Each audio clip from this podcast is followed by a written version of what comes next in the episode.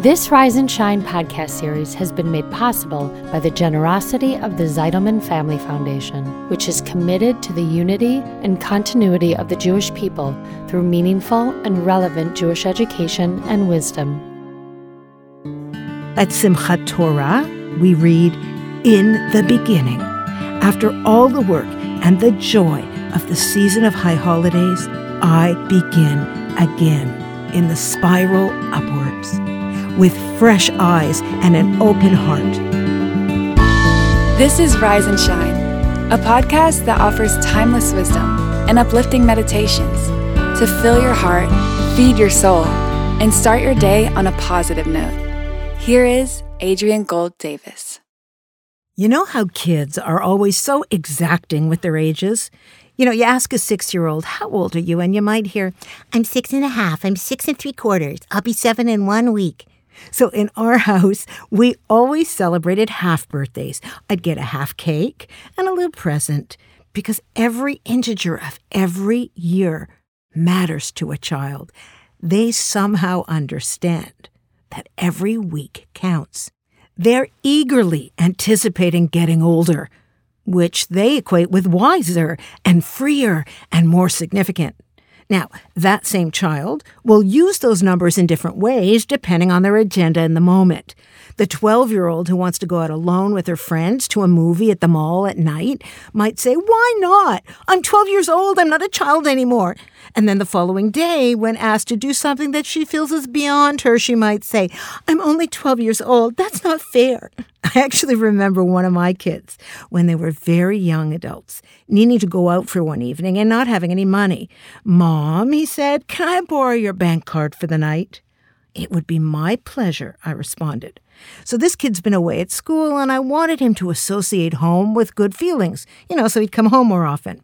It's pathetic, I know, but once I even ironed his socks and underwear. Needless to say, that was not what he was looking for when he came home.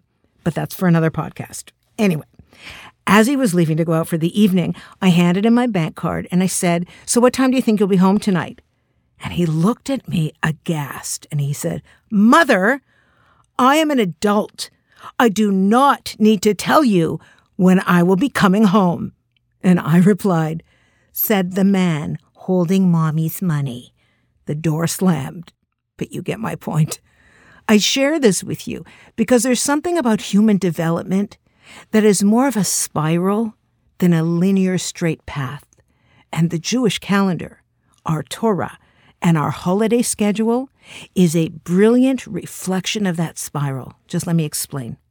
Simchat Torah is the final holiday in the set that begins with Rosh Hashanah, continues into Yom Kippur, then flows into Sukkot. It's the holiday where we celebrate and mark the conclusion of the annual cycle of public Torah readings and rejoice over the beginning of a brand new cycle. So, if you study the Torah portion on a weekly basis, you'll find there's a rhythm and an order to your weeks that feels as though you're practically living biblically. And you'll be struck by how these ancient stories play out today with the same resonance and the same power. They are essentially the owner's manual of the human being. And every single year, you return to the same words and the same stories, but each year they feel fresh and new and more potent than ever. And that, I think, is because while the Torah's lessons remain the same, I, in fact, change. I come into every cycle different than I was the year before. And this is a tremendous relief to me. Because there is nothing more distressing than thinking that I am the same one year to the next, that I haven't somehow adjusted and refined and elevated myself and reviewed my priorities.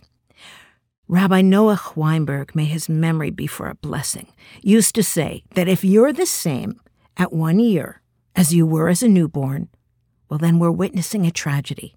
And that if you're the same at 50 as you were at 49, that you're witnessing great loss. Because this life is for growth, and we don't achieve it in a linear way. The reading of the Torah is not entirely linear either. Certainly, the Torah isn't a fully chronological thing. It's not a history book in terms of its timelines. It's an instruction manual for living and an owner's manual for how to maximize your potential as a human being. You see, the human being is a composite creature who is both physical and spiritual, both soul and body. Growing through learning the weekly Torah portion feels more like a spiral, like all human development. In a spiral, there are always downs embedded in the journey up. So the dictionary defines the term stasis as a period or state of inactivity or equilibrium. And just as all relationships cannot, should not, remain in stasis, neither do our relationships with ourselves. And every week of every year, the Torah portion meets us where we are. And if we choose to internalize its wisdom for living, the following year, it will meet us where we are then. Some years back, a book was published called My Year of Living Biblically. It was like a literal interpretation of the Torah without the benefit of the commentaries and its companion texts. It made me smile because since I began studying the weekly Torah portion, it feels like I choose to live my year biblically. Now, I'm not saying that when I get, for example, to Parsha Exodus that I'm suddenly leaving my home with unleavened dough for matzah on my back and putting the blood of a lamb on my doorpost like the Hebrew slaves in Egypt did when they left. But I am tapping into the spiritual energy of leaving behind all things that constrain and enslave me. I am psychologically and behaviorally assisted in my quest to leave behind what enslaves me. And at that time of year, I can tap into that energy and use it to move myself forward. So at Simchat Torah, we both end the Torah with its final portion, and then we read the first one. We read, In the beginning, or speaking more accurately, In beginning. After all the work and the joy of the season of high holidays, I begin again at a new level in the spiral upwards with fresh eyes and an open heart.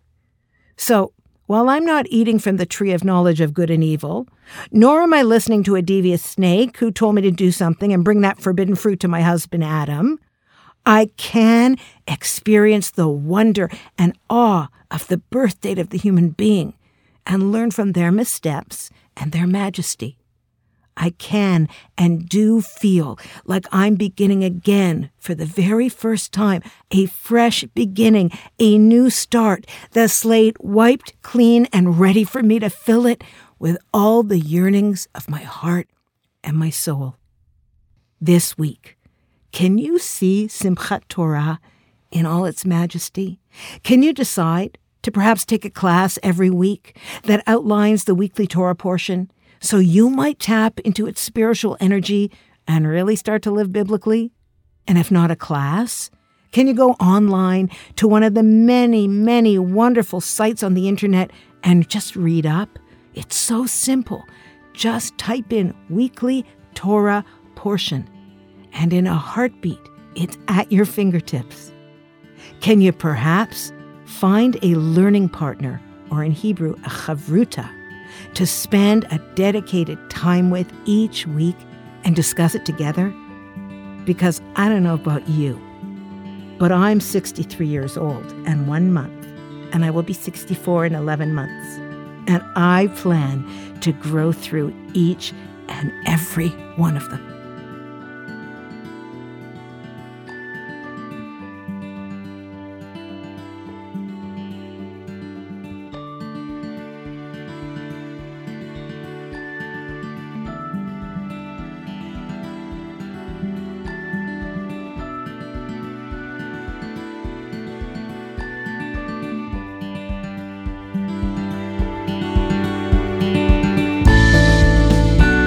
Thanks for listening to Rise and Shine. Don't forget to rate, review, and subscribe to Momentum Podcasts on Apple, Spotify, or wherever you get your podcasts. Join Adrienne again next time for more timeless wisdom and uplifting meditations that fill your heart, feed your soul, and start your day on a positive note. This podcast was sponsored by the Zeidelman Family Foundation Spread the wisdom. Inspire Jewish individuals around the globe by supporting Momentum's podcasts. To sponsor, contact podcast at momentumunlimited.org. You're listening to a Momentum podcast. For unlimited inspiration, wisdom, and empowerment, visit momentumunlimited.org.